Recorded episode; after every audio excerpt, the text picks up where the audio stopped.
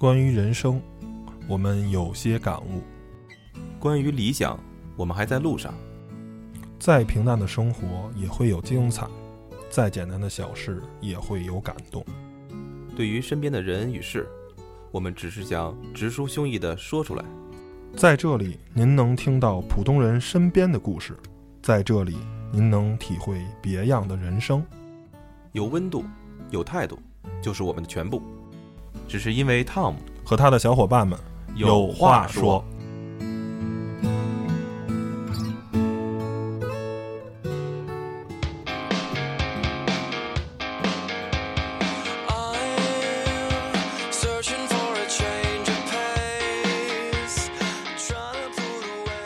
Hello，大家好，您现在收听的是汤小电台，汤小有话说，我是汤姆。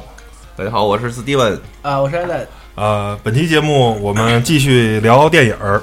然后聊的是一个类型的电影儿，然后顺便呢再推荐一下我们最近看的电影儿。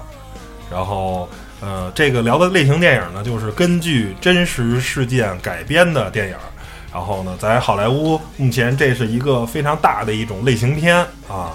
呃，其实现在好莱坞大家可以看到，就是分两个主线，一个呢是叫做 IP 电影儿，比如像各种侠呀，比如说像已经啊拍的很成功的了，像《谍影重重》啊，或者像《碟中谍》系列啊，或者像《零零七》系列，他们虽然呃不是说是之前是漫画，但是因为已经有非常成功的这种啊 IP 的这种打造，然后你说《零零七》，你说。啊，碟中谍都大概知道是是一种什么样的电影了。然后呢，哎，就是卖这种 IP 的，然后或者是像什么钢铁侠呀、美国队长啊，乱七八糟的这些，以漫威跟这个 DC 为代表的一些漫画英雄们啊，这是打造的这种大的 IP 电影。然后除此之外呢，就是这种根据真实事件改编的这种电影，到现在呢，也是美国好莱坞一种特别火热的一种类型电影。然后像。呃，假如前不久刚上映的这一个《萨利机长》啊，特别火。然后呢，到我这两天看的，这是这两天那个他在北美应该是去年去年上半年就上映了。然后，但是呢，在中国这边好像一直没有引入。然后这两天那个网上刚有资源啊，刚下来看了，叫做呃《深海救援》啊，就是 BP 石油的那个。哎，对对对，就是 BP 那个英国石油的那个凯上钻井平台泄露了。你看这些。都是比较这个 根据真实事件啊，大家一说都知道了。包括甚至更早一点的什么《逃离德黑兰》呀，《黑鹰坠落》呀，啊等等等等的这种，甭管是战争题材的，还是故事片儿啊，还是什么，包括好像我还记得有一个叫《消防队员》的那个九幺幺的那个事件的中的那个啊，是吧？叫什么名儿我忘了。奥利弗斯通呃拍摄的，就是反映九幺幺事件。对对对，反正就是这种之类的吧，其实是的。啊，这种电影现在是还是比较大行其道的，然后在票房这些表现上还是比较好的。然后今天呢，咱先聊聊这些电影。嗯，然后，呃，你们俩觉得为什么现在就是这种电影是特别特别火的呢？就是很很能吸引观众买单的这个为什么？大吉，您聊聊。我其实对真实世界改编电影不怎么看，一般看真实世界改编我就跳过不看了。但是因为已经有真实事件在前面了，是吧？但但是我我觉得会不会因为就是它有一个预热期啊？比方说一个热点事件，然后炒得非常热，大家都知道这个事件了，然后通过电影改编之后呢，嗯，有一些虚的，有一些虚构成分在在主线还是这个呃热点相关的事情吧。所以作为这个热点事件的延长线上，大家要更有兴趣深入了解这个事件，所以呢，这个市场呃。这种电影可以这个在市场大行其道啊，这是我的一个理解。呃，我其实从萨利机长，他我就觉得给我的感受啊，很直接，就是因为本身大家都知道这个事件，然后对这个事件前因后果也都通过当时媒体的报道，因为这个事件离得本本身很近嘛。然后呢，其实真实事件或者历史上的事件又分成近期的和远期的这两个不同的这个这个这个套路。那么近期呢，就在因为大家对他的世界，由于现在的媒体也好，都是很清晰的了。但是无论是近期也好，远期也好，大家其实对一个事件，尤其那种大的那种，就是可能像呃坠机啊，尤其像什么安全生产事故啊这种，刚才说 BP 石油，大家只能是从一些呃媒体文字报道去想象当时发生的事情。但是从那个从电影，其实给大家带来的是一个奇观性，奇观性就是比如说呃像地心，以之前还有个一部叫《地心地心营救》。呃，当时的真实情况是，大家是不可能看到的吧？那所以只能通过电影的一些呃影片的那种表表现手法和一些刚才我说的奇观性那种呃就特效啊，让你能身临其境的，就是能感受当时呃怎么说呢？当时的那个那些真实事件中所涉及的人，他们的所想，然后所经历的那种东西吧。所以我觉得这也是吸引人的一种地方。呃，所以说我觉得真实事件就改编，或者说真实故事改编、历史事件改编，它的吸引人的地方，呃，就在于此吧。嗯嗯，这个我觉得是一方面，首先就是能还原这个事件的本身，然后因为是吧？因为电影是高于纪录片的一种表现形式，它是有艺术加工的啊，不像纪录片可能看上去更加的枯燥。然后第二个，我觉得就是说真实事件改编的是，尤其像《萨利机长》啊，或者说是。就是像这个 BP 这个这个石油这个啊，这个这个深海救援是，就是它是一种呃，就是你在没看之前，我就知道这个电影要讲什么，而且我也知道，甚至我连结果都知道的。但是我这时候看的是什么？就是看的讲故事，看着一种归属感也好，还是看着一种什么？我我会去更多的沉浸在于电影本身，而不是我要看故事。而且，嗯。还有一种这种电影呢，它的因为由于是基于历史事件改编的，然后它的这个对故事性要求没有那么强，就是有些时候很多这故事它就是可能有匪夷所思的地方，有说不通的地方，但是事实上它就是这么回事儿，所以呢，我不用去那么多的去考虑它的剧情方面，就是我只要是几乎真实于本身事情就好了，然后我就把它拍下来，把它记录下来，这个时候因为我都知道结果。结局是怎样？甚至我都知道过程是什么呀？只是我就是看着电影的这些拍摄手法。而由于现在这个整个电影界不光是好莱坞，而且你套到全球电影市场中，其实对于剧情来说，都是一个现在是比较乏力啊，比较这个算是这个呃比较那个人才难出的这么一个时代，就是很难你靠一个完全虚构，靠一个完全编剧写出来的东西去吸引人，在这个时代。啊，这么看来是有些困难的，啊，就是靠虚构一个故事是不足以撑起这个剧情。那索性呢，我就用这个真实事件去改。这个真实事件呢，可能很短，因为你像萨利机长，其实这个事儿简单的到不能再简单了。他就是是吧，一个飞机开始开始撞鸟了，然后呢，这机长。一看呀，开不回去了，开不回去怎么办呢？我给他降到在湖上，呃，不，降落在那个那个河上啊，哎，然后呢，就是这么一个简单故事。其实这故事本身简单的不能再简单，它怎么能撑起一个电影呢？啊，它是利用另一个视角，就是这个美国这个航空运输安全委员会吧，大概是那么个组织，去调查萨利机长，说你当时呃降落在。河上，哈德逊河上是不是一个好的选择？嗯，然后最后呢，根据各种各样的证明，证明哦，萨利机长确实是他非常的丰富的经验，然后呢，把他们啊降落在河上是一个对的选择，而选择重新开回那个备用机场是不可能的了啊，油啊什么的等等这些飞机已经不足以去撑着了。回去了，他是一个英雄啊。但是电影本身给大家就是最重要的一点是有戏剧冲突性。嗯，呃，咱们就是刚才虽然提到了这个萨里机长呢，就就稍微延伸一下，因为本身来讲，大家看到影片，如果看到影片的人，可能都会理解说，当时那些安全生产的那个，或者说呃那些呃航空或者这这生委委所谓的委员会吧，要进行。呃，hearing 要进行这叫什么听证？呃，就质质疑他当时的决定。其实这个东西是给他扩大化了，本来就是这个东西是走流程的。当时没有任何人是质疑萨利机长的，但是就是在真实事件中是没有人，就是你能把人能能把，就是这个是最伟大的一次的这种叫做救援，不能叫救援自救吧？然后呢，就是之前从来没有一架飞机在双发。在两个发动机都丧失动力的情况下紧急迫降，然后一人死亡的都没有，只有人受伤。然后这是在人类航空史上都没有过的，萨利机长是做到了。但是呢，即便如此，仍然就是美国当时的整个的舆论是对他的是非常高度赞扬的，没有人质疑他，他绝对是一个英雄。呃，但是呢，还是要走一下流程。而电影呢，那反而真实事件其其实还是。就是没有那么费，没那么费劲，不像就是咱们在，因为电影，我刚才说的，他就为了制造冲突嘛，哎，去质疑萨利机长，你到底是不是一个正面去 good choice，是不是一个好的选择，到底是应该选择飞回去，还是选择迫降？然后呢，用这个后面来冲突的，而这从这个地方也说到了一个这个真实事件改编的电影的一个它最大最大的一个弊病就是什么？呃，如果是改编古代的，可能还好，我可能稍微的改的这个面目全非啊，还没有什么问题，因为已经没有人追究了。而像萨利机长，或者说我前一段时间刚前两天刚看的这个啊深海深深海救援这个剧透你，呃提前剧透，不是不是提前剧透，是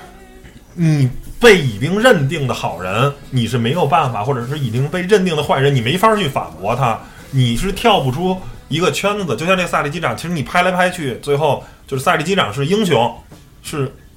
是是是是是一个大神，这个东西是不可被否认的，就是你没有办法去说他不好，然后呢，你只能。啊，营造几个假的坏人去质疑他，最后呢还是正义战胜邪恶，就这么一个故事。啊，然后呢就就是这是真实故事改编的电影，尤其是对近近代的，就是近三十年五十年发生的事情的所有的电影，都是最终就是你会感觉剧情上少一点点的冲突，少会少一点点那个东，因为很多东西被禁锢在真实事件发生了，而且包括还有很多这人还活着，是吧？你如果你去胡拍乱拍的话，是吧？如果你去很多说，因为同就是关于这个飞机的话，还有一个电影，但是我忘了叫什么了，好像是那个是乔振华盛顿演还是什么，就是就是、哦那个那个是是是呃，那不是就是那个丹黑泽丹泽丹丹泽尔华华盛盛顿顿演的，是对，他是也是一个机长，然后呢，那也飞机也是出毛病了，但是那个哥们儿呢，首先他是一个乱交、一个吸毒的一哥们儿，然后呢还酗酒，嗯，呃，结果呢他是还是很神奇的，在最终选择把那个飞机倒过来开，然后呢，哎，反而呢也是通过自己那高超的这个驾驶技术吧，呃，把这个等于是。呃，让这个死伤还是少数了，但是后来呢，整个故事啊，其实以故事的丰满性的话啊，这个这这部电影我忘了叫什么名儿，你能查到吗？哦，丹泽尔华盛顿那是吧啊？，对你查一下，就是可以推荐给大家看。就这部另一部这种虚构的电影，其实整个的故事的丰满性，因为它有更大的创作空间嘛，远远的是要比这个《萨利机长》更丰富的。这个就是呃两种电影的各有好坏，就是当你编剧不行的时候，那肯定真实故事改编是好的。但是当有一个编剧啊，很很很了不起啊，很能编出很漂亮的，呃，就有点魔幻现实主义，就是他是说得通，但是呢，又呃怎么说呢，又又凌驾于现实之上啊，有一个虚构的这么一个世界。这时候呢，你会感觉这个故事更丰满，更有戏剧的这种冲突，你看起来更过瘾。查到了吗？迫降航班啊，迫降航班啊，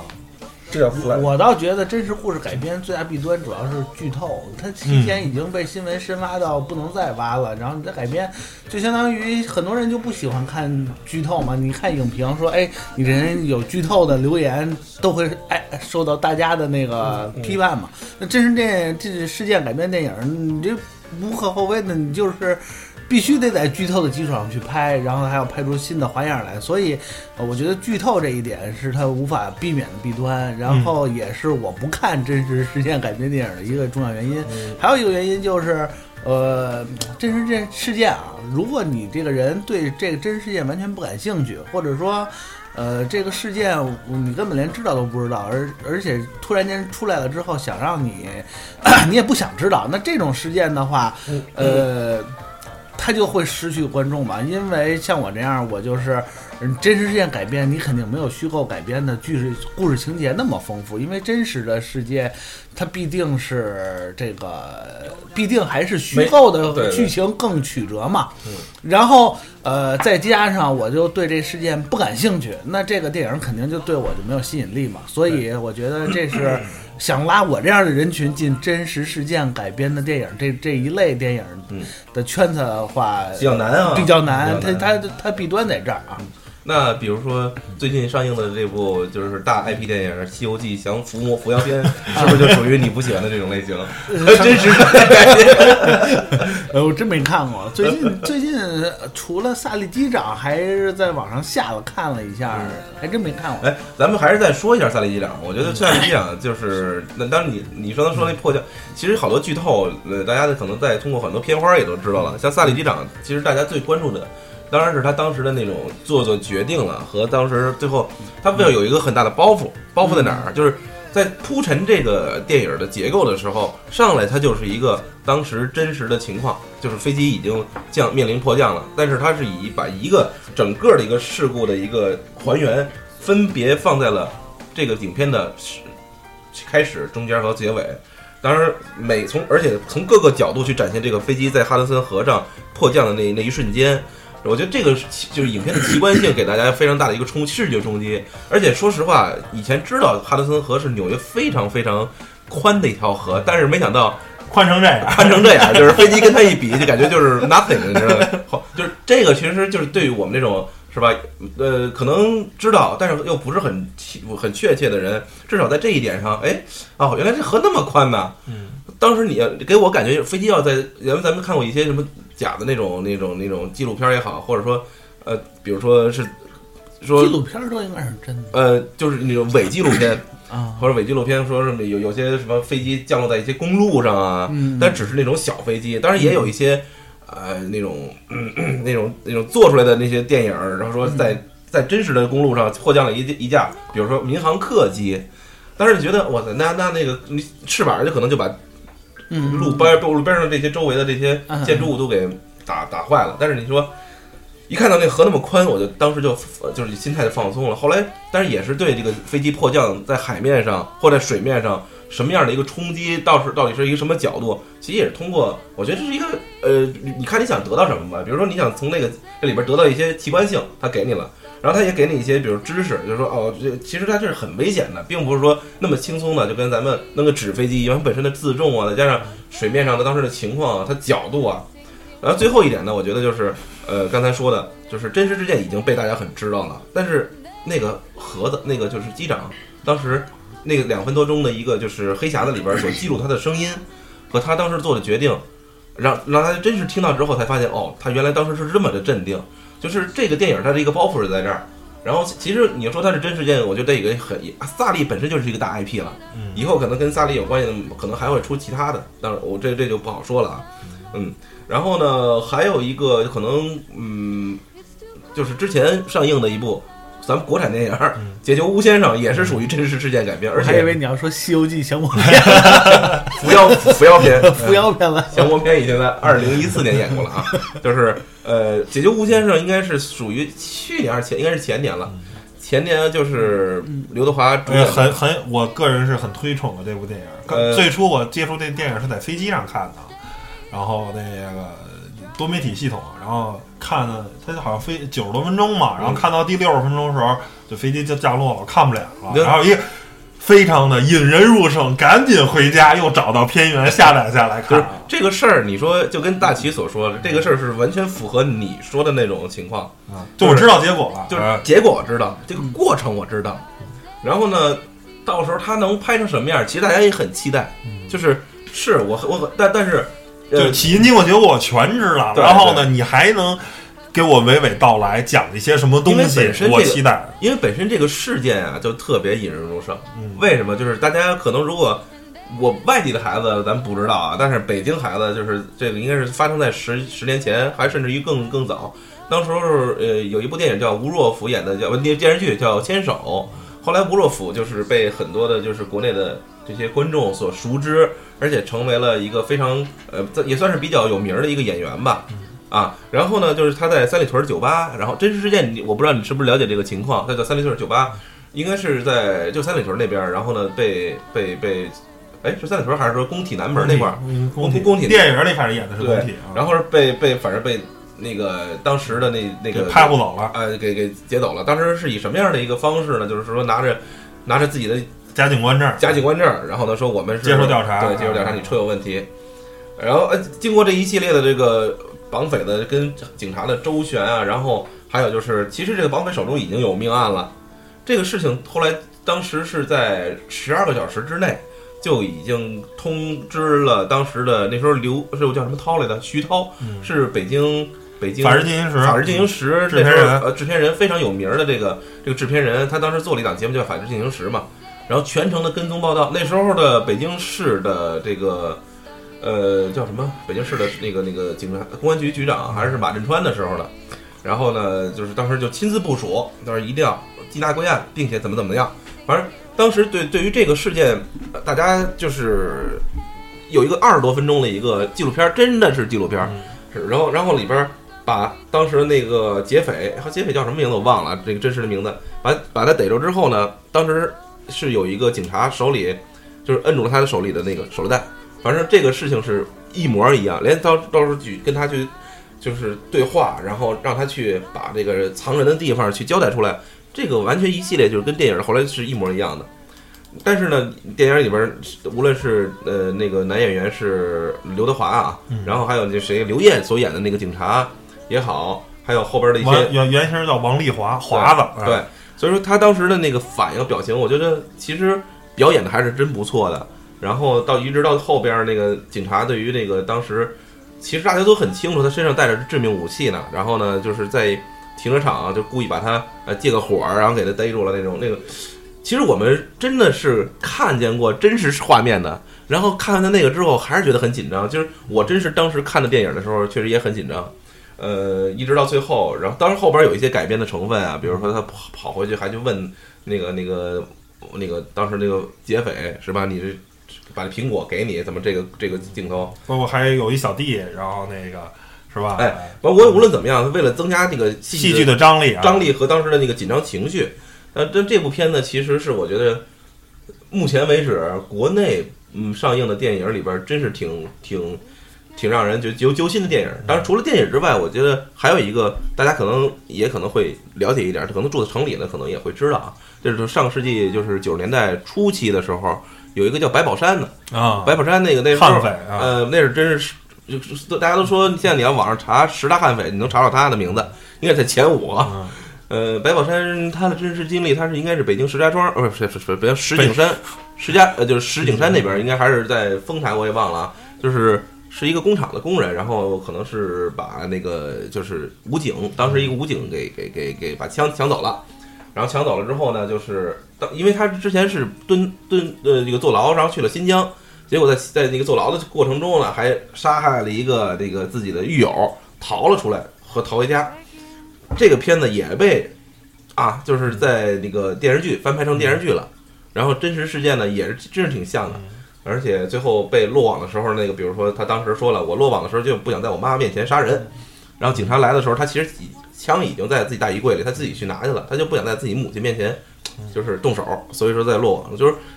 就是在我们看来，很多事情是一个非常怎么说呢？就是其实大家都知道是个故事，而且坊间流传，就是这可能是你刚才说的那种，就是坊间流传，但是没没看见过。尤其像上个世纪九八九十年代的那时候的媒体也好，新闻披露的话，都是以文字形式的，就这种形式。但现在越来越冲击越多了。还有一部，可能我一下在在倒竹筒倒豆子的时候再再说一个，就是也是去年年初的时候有一部片子，杜琪峰、银河映像的一部片子，就叫呃那个树大招风。树大招风有意思就有意思的，它是基于真实事件，然后又把真实事件的几个人呢放在一起，其中就包括张子强，广东省当时绑过李嘉诚儿子李李李李李李泽钜还是那个是把？他绑花了两亿元给给赎过来的。然后还有就是任贤齐，呃，李李那个任贤齐是演的是当时的一个叫什么什么国华叫什么来着，反正都是香港从八十年代一直到九十年代叱咤风云的三个劫匪，然后把他们放在一起叫树大招风。当然，这个网上片子也有资源，大家也有机会可以看看，那也是非常真实的一个事件。其实说了那么那么多，好像都是基于在叫什么安全生产事故啊，然后那个那个那个警警警匪这个这个这个这这，当然可能大家对这个东西可能知道比较多，我不妨也可以列举一下，比比如说一些历史事件，比如说没有那么，比如说警匪这相相关的，不知道大家有没有这样的一个啊故事。反正我这边也之前也准备了一一一部分啊，然后呢，就是可以跟大家就稍微列举一下啊，就是刚才说了一个叫那个逃离德黑兰吧，嗯，这等于说也是一个比较啊知名的知名的一个历是还有那个汤姆汉克斯演那个《间谍之桥哎，对，间谍之桥也是一个比较有利，就是那个一个一个是德黑兰，一个是伊朗跟美国那撕逼，然后呢，最后造成啊那个就是美国大使馆被冲击，被冲击，然后怎么能把大使馆的人员给给救出来救出来？啊，是吧？刚才你说的那个《间谍之桥》呢，是属于汤姆汉克斯饰演的那个属于一个中间人，然后呢，一律一呃一个律师啊，对，然后聊聊聊聊这些间谍怎么交换啊，对对对对，都是比较这个，就是我觉得，嗯、这种真实历史事件改编吧，就是要不然就是走警匪啊，或者走间谍啊，就走这些，就是，呃，首先这些故事啊，就特别吸引人，嗯，对吧？因为你是一个。怎么说呢？就是呃，因为你毕竟还是要拍商业片儿，拍商业片儿这种大场面、这种大的呃这种话题性啊、故事性，这是啊非常必要的，或者说这些很玄幻的这些东西啊，是很有必要的。嗯然后呢，第二个就是这种这个呃大事件啊，就是比如像什么九幺幺啊，包括我刚才说的那个英国那个 BP 石油的那个叫深海浩劫，当时说错，不是救援，嗯深海浩劫，就是这些事儿，大家也都是耳熟能详。一说啊，大的这种灾难，大的这种生产事故，哎，每个人都知道的，嗯我觉得这是这个非常重要的一点还有没有可推荐的呢？就是战争片儿嘛，偷袭珍珠港啊，啊，虎虎虎什么的，珍珠港本身就已经被翻拍很多次了。对，虎虎虎是八十年代的时候，而且呃不不不不不不止了，队是吧？是吧？那从你们日本那个角度呢？哎，当时不是你还碰过呃，当时有一个叫呃那个什么来着？呃，日美共同拍了一部电影，呃，是伊斯特伍德拍的那部叫那个《父辈的旗帜》。然后呢，来自硫磺岛的家书，按呃那个是是是从呃驻守硫磺岛硫磺岛的那那那位那位大将那位大将，从他那个角度就是看了同一个战争一个一个背景下，美军是怎么在攻占硫磺岛，然后呢，然后呢那个是那边呢是怎么去去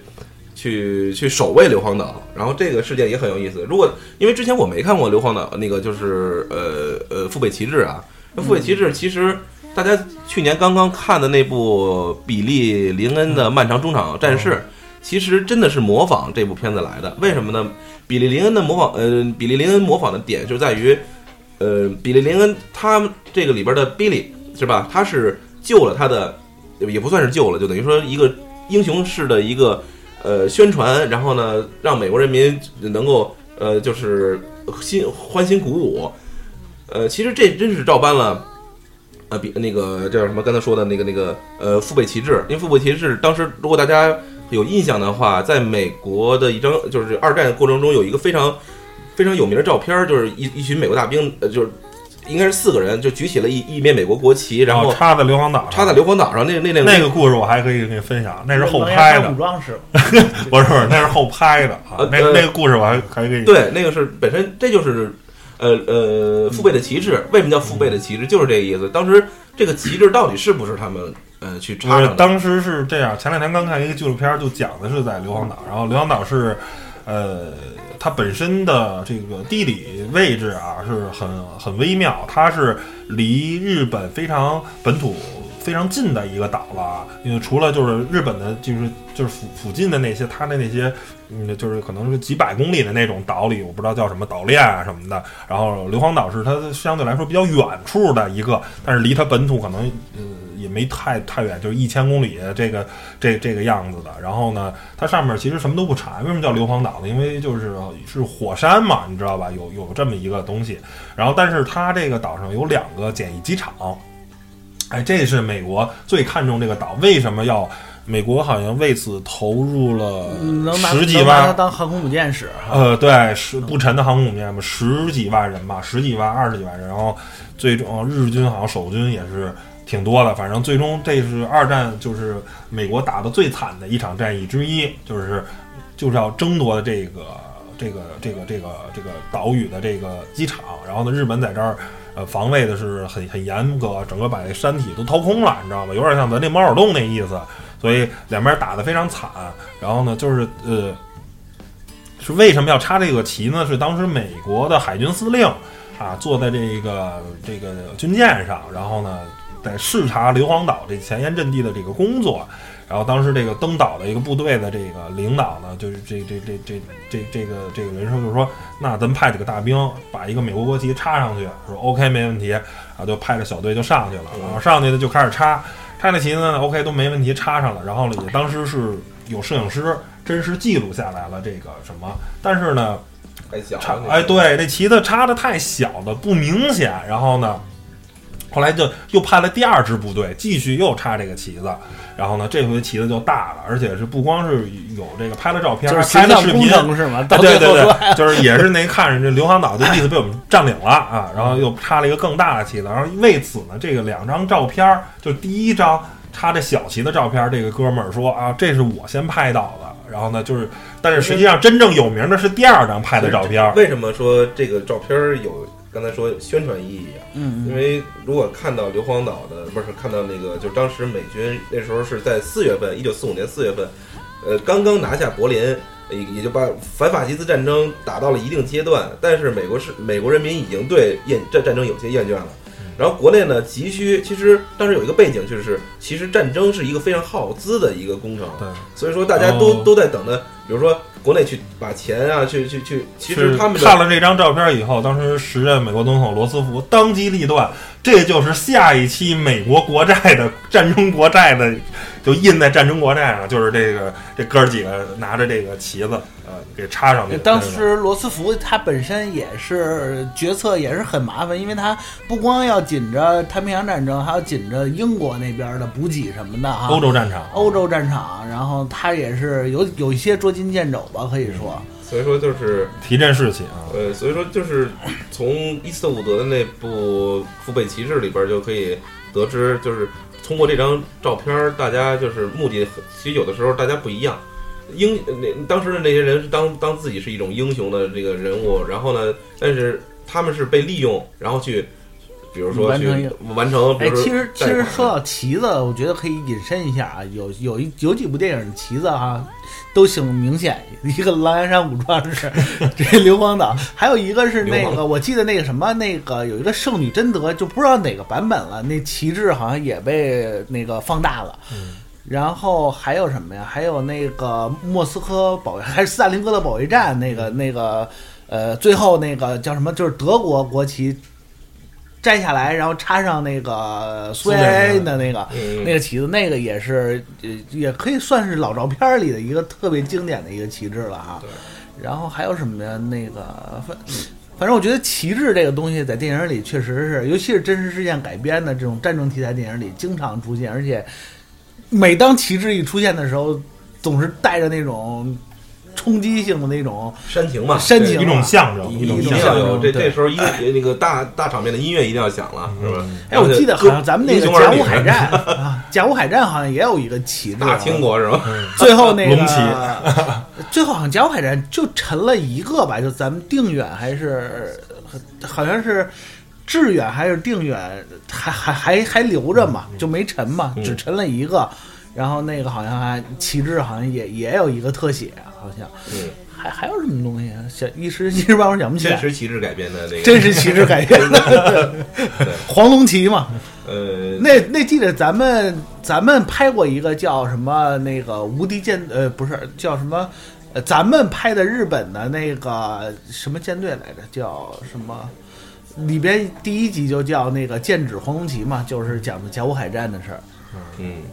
哦，联合舰队，咱们拍的日本的联合舰队有一个纪录片，一共六集，我觉得拍的还挺好的。也是近期吧？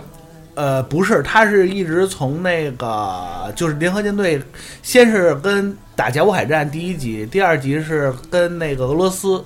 跟那个打是吧？呃，就是就是打那个苏，呃，就是打沙皇嘛。嗯嗯。呃，日本跟那个沙皇俄国那个拍的就是日本人呗。就是拍的日本联合舰队从兴起到到那个壮大，然后到灭亡，灭的，对对。然后后边就一直就是讲那太平洋海战，太平洋海战就一直从那个东乡平八郎讲到山本五十六，再讲到最后最后那无条件投降嘛。我觉得六集拍的挺挺好，有有兴趣可以可以可以真实事件改编的纪录片，对，这伪纪录片伪纪录片。然后刚才说到一半儿，还有就是。刚刚那个结束上映的这个《血战钢锯岭》，其实也是在硫磺岛这个影片这个这个历史背景基础之上吧，是吧？当时他是另外一个角度，就是说一个哥们儿，他本身自己也不不不是个基督教徒，然后呢也没有那个杀人的那个的欲望，然后呢，但是又想为国这个贡献，想。就弃笔从戎是吧？然后那结果怎么办呢？他就是当了一个医疗医疗兵，然后呢用大篇幅描写他在训练过程中和那个就在集中，在美国训练的过程中被不理解、被侮辱，甚至于被被上差点就上上了军军事法庭。然后呢，这个过程描写他对于自己信念的执着，然后一直到他在真实的战场上去救了七十多人的性命，然后通过自己肩肩背啊、手手拉呀，然后导躲躲过了敌人的一次一次的这种，无论是白天也好、黑天也好，还是说在战斗过程中的那种呃那个威胁吧，最后救出了七十多人，大家都觉得他是一个。是就是像是一个天使，天使的存在，所以说这个影片，但其实我第一次看的时候，咱们在群里我还聊，我说我对这片子有，只要它有那个就是叫这个宗教色彩，我本身不是特别感冒。为什么呢？本身我觉得就是我看的就是电影的，就是当时的，比如说咱们看的那个那个呃最有名的二战的电影，那就是《拯救大兵瑞恩》了。我觉得是根本没有办法超越的，因为那已经在十几年前，一九九四年。不止十几年了吧？就是一九九九六年、九九四年拍摄的那部电影，一直到现在。其实没什么意思吧？我觉得 好看吗？那个 呃呃，就就咱咱们一会儿可以再开一期，就就专门聊聊就是 这就大兵二战电影系列啊。我就觉得呃，为什么我觉得《血血战钢锯岭》让我感觉就是它的真实度和它的血腥度，我觉得可以，嗯，可以说也就接近于那个《拯救大兵瑞恩》了。但是就是老用这种。比较比较煽情的这种东西，让我感觉我不太不是特别能接受。哎，那你应该看那个那什么，好像俄罗斯最近拍了一部叫就叫莫斯科。莫斯科保卫战吧，还是叫什么？那个听说特别血腥，然后 两边打的血了呼吸，真是最后死死尸堆成山那种。啊，那然后也不煽情，就是生打，过瘾啊，可爱。因为他本来是从那个大战场，然后转向小战场，然后转向巷战，然后转向某某几个大楼的攻坚战嘛，最后就尸体堆出来的那么一个电影，说是就是血浆，血浆用的比较多。好像说战争的比较多了，刚才补充两个，就是《黑鹰坠落》，刚才也说了。那是九三年摩加迪沙，然后那个美军应该是十五还是十八个美军士兵，就是最后惨死在那个摩加迪沙的街头。然后呢，《孤独幸存者》也是二零一三年、二零一四年的一部片子，呃，男主角是马克·沃尔伯格，就是咱们现在变形金刚系列刚新新任男主角是吧？因为马上二零一七年也有他的新的电影变形金刚电影，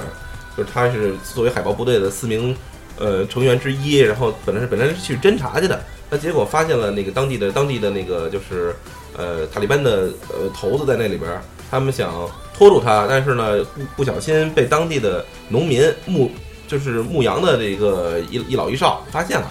然后呢，结果他们选择到底是杀掉他们还是放走他们的时候，最后选择了放走他们，然后结果呢是被通风报信儿，结果被围攻，然后这是真实事件改编的，然后就但是美军为了去救这四个人呢。又付出了一辆支卢甘的那个那个直升机，就是两亿的那种双旋翼的直升机，然后呢，有一一队人马，有十六个人也也葬身了这个这个山山区里边，因为当时被 RPG 这个飞弹打打中了。这个事件也是真实存在。最后，因为他这个男主角呢，他是呃被一个村庄里边的非塔利班的那些阿富汗人所营救了，而且被保护起来，然后呢通知了美军，最后把他救出来了。呃，这个这个这个也是真实事件改编的啊。呃，除此之外，呃，还有一个是刚才我提到，我不知道有韩国，呃，真实的有一个六六几年那时候把一个就是死刑犯，呃，死刑犯给给给集中起来，然后呢给他们布置了一个就是有去无回的任务吧，算是就是让他们经过严酷的训练，发送到那个平壤，让他们暗杀金日成。金日成，这个片子名字叫《石围岛》，结果这些人呢就是。呃，结果这些人是怎么回事？最后怎么了？本身这个计划是要付诸实施了，但结果由于当时朝朝鲜和韩国可能是在和谈过程中，然后呢，就是决定把这个计划放弃了。结果计计计划放弃了之后，呃，结果他们等于想把他们处决，当时就在石围岛这个地方把他们处决。结果他们这些人呢，就是哗变了啊，跑了出来。坐一辆大巴车，直接直接径直的就一路上砍砍杀杀，就杀一路上杀到了那个呃汉城，那时候还叫汉城嘛，现在叫首尔。汉城，然后呢就就就直奔那个青瓦台了，就离青瓦台大概也就一两公里的地方是被呃当地的警察还有各种啊宪兵啊最后最后给给给拦截住，最后给都都等于他们最后以。呃，自己自爆啊，那个作为终结。呃，当时现现在也有这网上也有这样的那个资源可以大家看到，当然也有真实的那个照片可以看到。这也算是一个朝鲜和韩，应该算是韩国的黑历史吧。朝鲜也有这样的那个就是做做法，然后呢派了很多的那些间谍也好，或者那种敢死队也好啊，从越过了那个三八线，直接跑到了汉城。然后那真实事件是当时也就差了离青瓦台没多远了，结果也是被当地的警察给给给看出来了，因为呃当地警察看他们穿的衣服都是真的，但是只有鞋是假的。嗯，所以你们穿帮了啊，穿帮了。然后呢，结果就这样，后来穿帮之后也找来了部队给他们干掉了。所以说，呃，这种事件在朝韩两个现在算是两个国家的这个历史中，其实有很多谍谍谍战剧啊也好，或者这真实的那种军事的冲突也好啊，大概是这刚样。才说那了么多，这么说，还有那什么呢？咱们那个三大战役，然后三部电影，然后 还有那呃、个这这，我觉得这个还有那叫什么红樱桃，是不是？红樱桃是不是？红樱桃我看过，就是当时是 讲的德军怎么去把他那个皮肤的那画的，就记得这个。哎，就就就想看这肉头那段儿。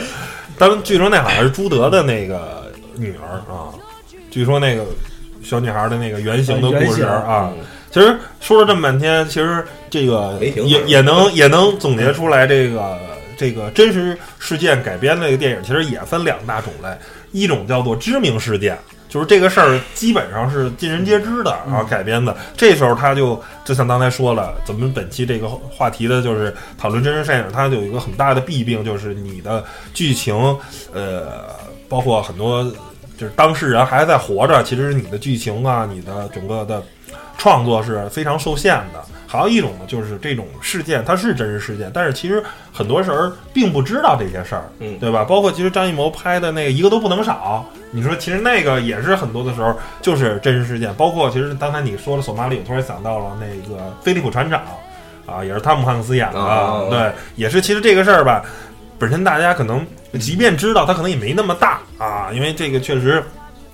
相对刚才那么说的那那么些剧情的那些大的历史事件中，它那可能就是沧海一粟，很小很小的事儿啊。但是通过这种真实事件改编，然后呢，让它的剧情更吸引人，让人去呃了解到、还原到了当时的事件的这么一个历史，然后让人去去有一些感触。我觉得这也是真实历史事件改编电影的一个啊、对于我们来说最大的意义，就是它它去还原历史，去告诉我们。啊，可能世界上有很多的恶，有很多的善，然后呢，让我们去啊，去去去记住那些好的东西，去啊，去去忘掉那些不好的东西。然后最后呢，我也想说，其实现在啊，有一些大的这种 IP 电影呢，呃，或者 IP 这些东西呢，慢慢慢慢，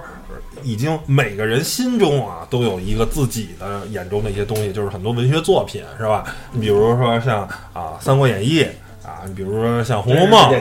哎，这些事儿呢，三结义，对，那这些东西呢，其实这些小说大家都看过，就每个人都有心中一个关羽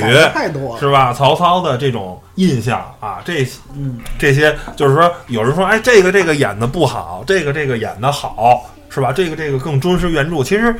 是吧？每个人都自己就跟那个说，每个人心目中都有一个哈姆雷特，一万个人有一万个哈姆雷特。但是你说啊，说有人说老版的这个谁谁谁曹操演的这个太曹操了，符号化了。而新版的这个，哎，就是这个这叫什么来着？李李李是叫是叫什么斌来着？李幼斌，李幼斌是李幼斌还是谁？哦，不是，不是，就是演的这个曹操，啊这个版的曹操就是相对来说更真实一点儿，就更像曹操，没有那么多的符号化。其实这些小说的人物已经，我觉得已经在你内心中是一个真实的，他已经固化成一种真实的东西，就是我。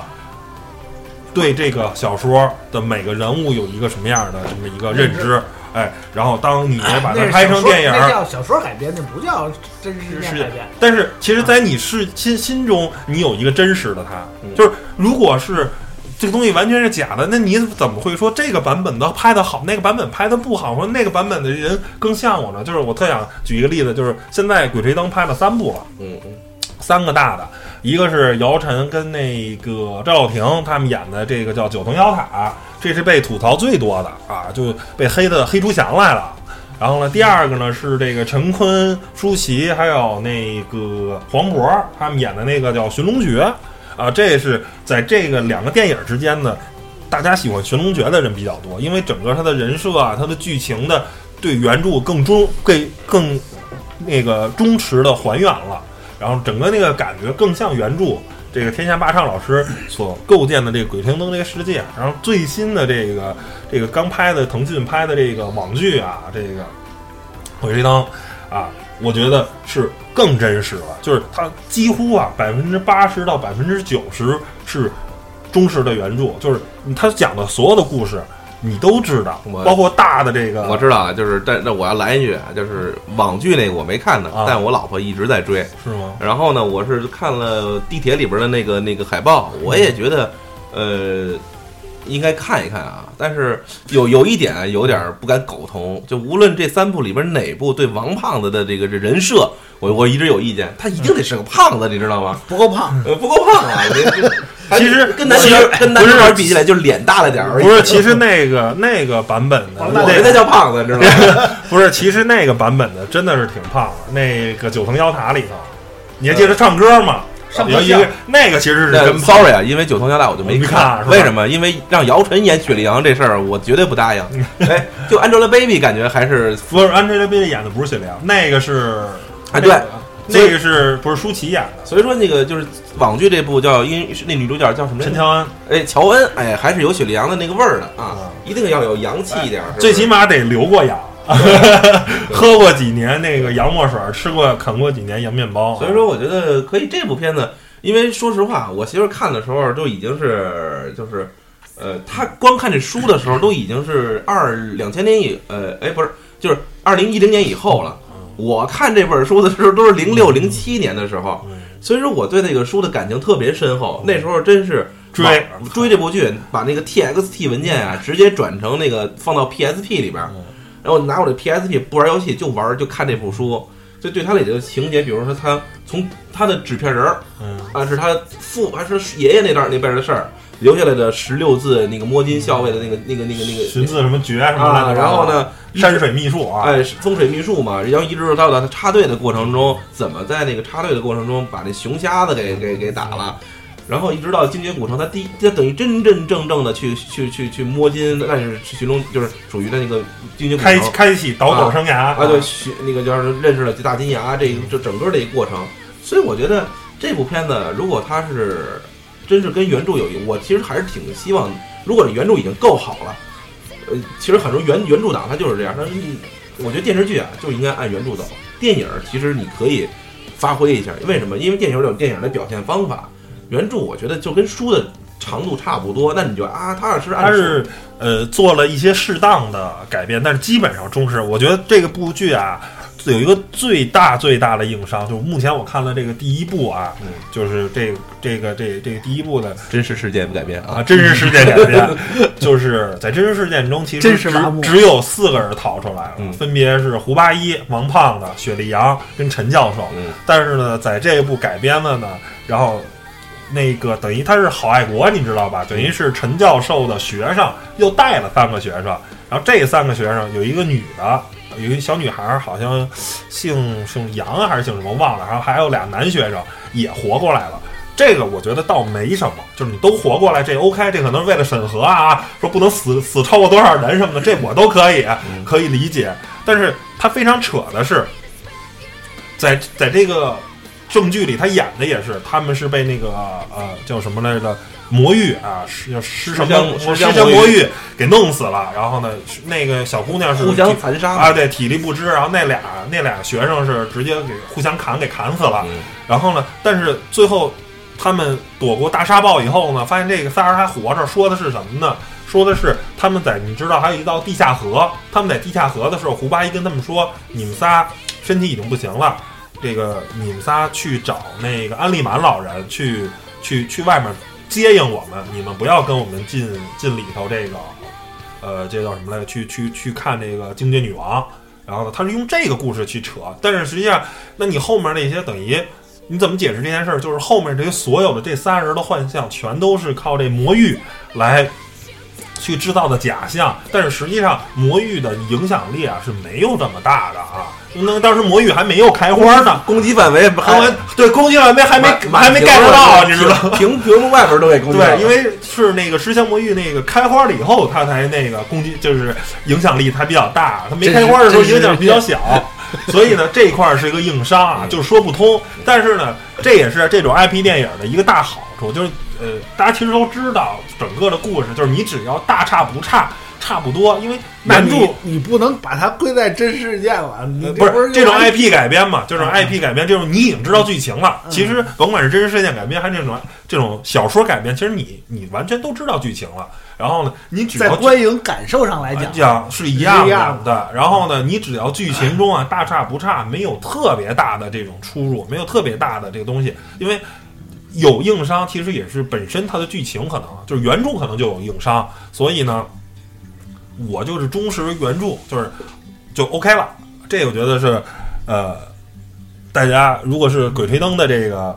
粉丝啊，喜欢《鬼吹灯》的这个电影的，请大家一定要看这部网剧啊，腾讯上。哎，其实我倒觉得咱们聊半天真实事件改编，其实还有最大的一类咱们没提，就是自传。哎，哎，我很多前两天我也刚看了一个斯诺登啊，斯诺登，我前两天刚看完。对斯诺登，然后还有很多伟人自传，好多乔布斯啊，乱七八糟的那些，还有什么那个搜叫什么 social network 那个社交网络，那还马克扎克伯格，那那那自传最近这几年特别多啊。然后那个就是六年前的那个奥斯卡最佳最佳男演员那个丹尼尔不丹丹丹尼尔那个那个什么戴戴戴戴戴尔戴维斯还叫什么来着？嗯演的林肯嘛，啊，演的林肯嘛，然后那个还有就是很多名人都拍过哈，对，还有就是已已已在的名人的那些自传嘛，还有就是之前还有那个小布什，是吧？但是这个自传有些有高有低啊，有些就是还有有些在世的，有些还已经都过世的，然后还有之前还演过那谁的那个自传，尼克松的自传。呃，图灵的也演过吧？啊，图灵就是去年的嘛？去年那部片子叫《模仿游戏》，模仿游戏，模模对模仿游戏。然后那个那个那个美丽心灵是演的那谁奥斯卡的那个那个不知道什么奥斯卡诺诺贝尔的那数学数学奖那个。对，还有还有什么？反正挺多的哈。这这一类应该归到属于这。自传也属于属于真实，不能说事件了，真实人物改编的一个对故事。然后最近还最近刚刚上映，但是国内还没有上，只有资源的，就是《第一夫人》，呃，就是讲哪位啊？肯肯尼迪的那个媳妇，那个就是那个呃杰奎琳。杰奎琳，我是在过节的这个之前嘛，是之前看了一下，然后呢，当时的版本不好，然后呢，曹操看了一遍，其实就是描写了